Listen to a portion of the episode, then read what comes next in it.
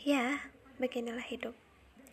Di mana kamu akan selalu berjumpa dengan orang yang akan membangunmu dan orang yang akan menjatuhkanmu. Tapi pada dasarnya dan pada akhirnya, kamu akan berterima kasih kepada keduanya.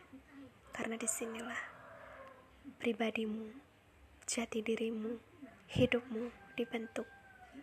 Kau hanya perlu menuruti apa kata hatimu berjalan sesuai dengan nalurimu, dan mendengarkan apa isi pikiran.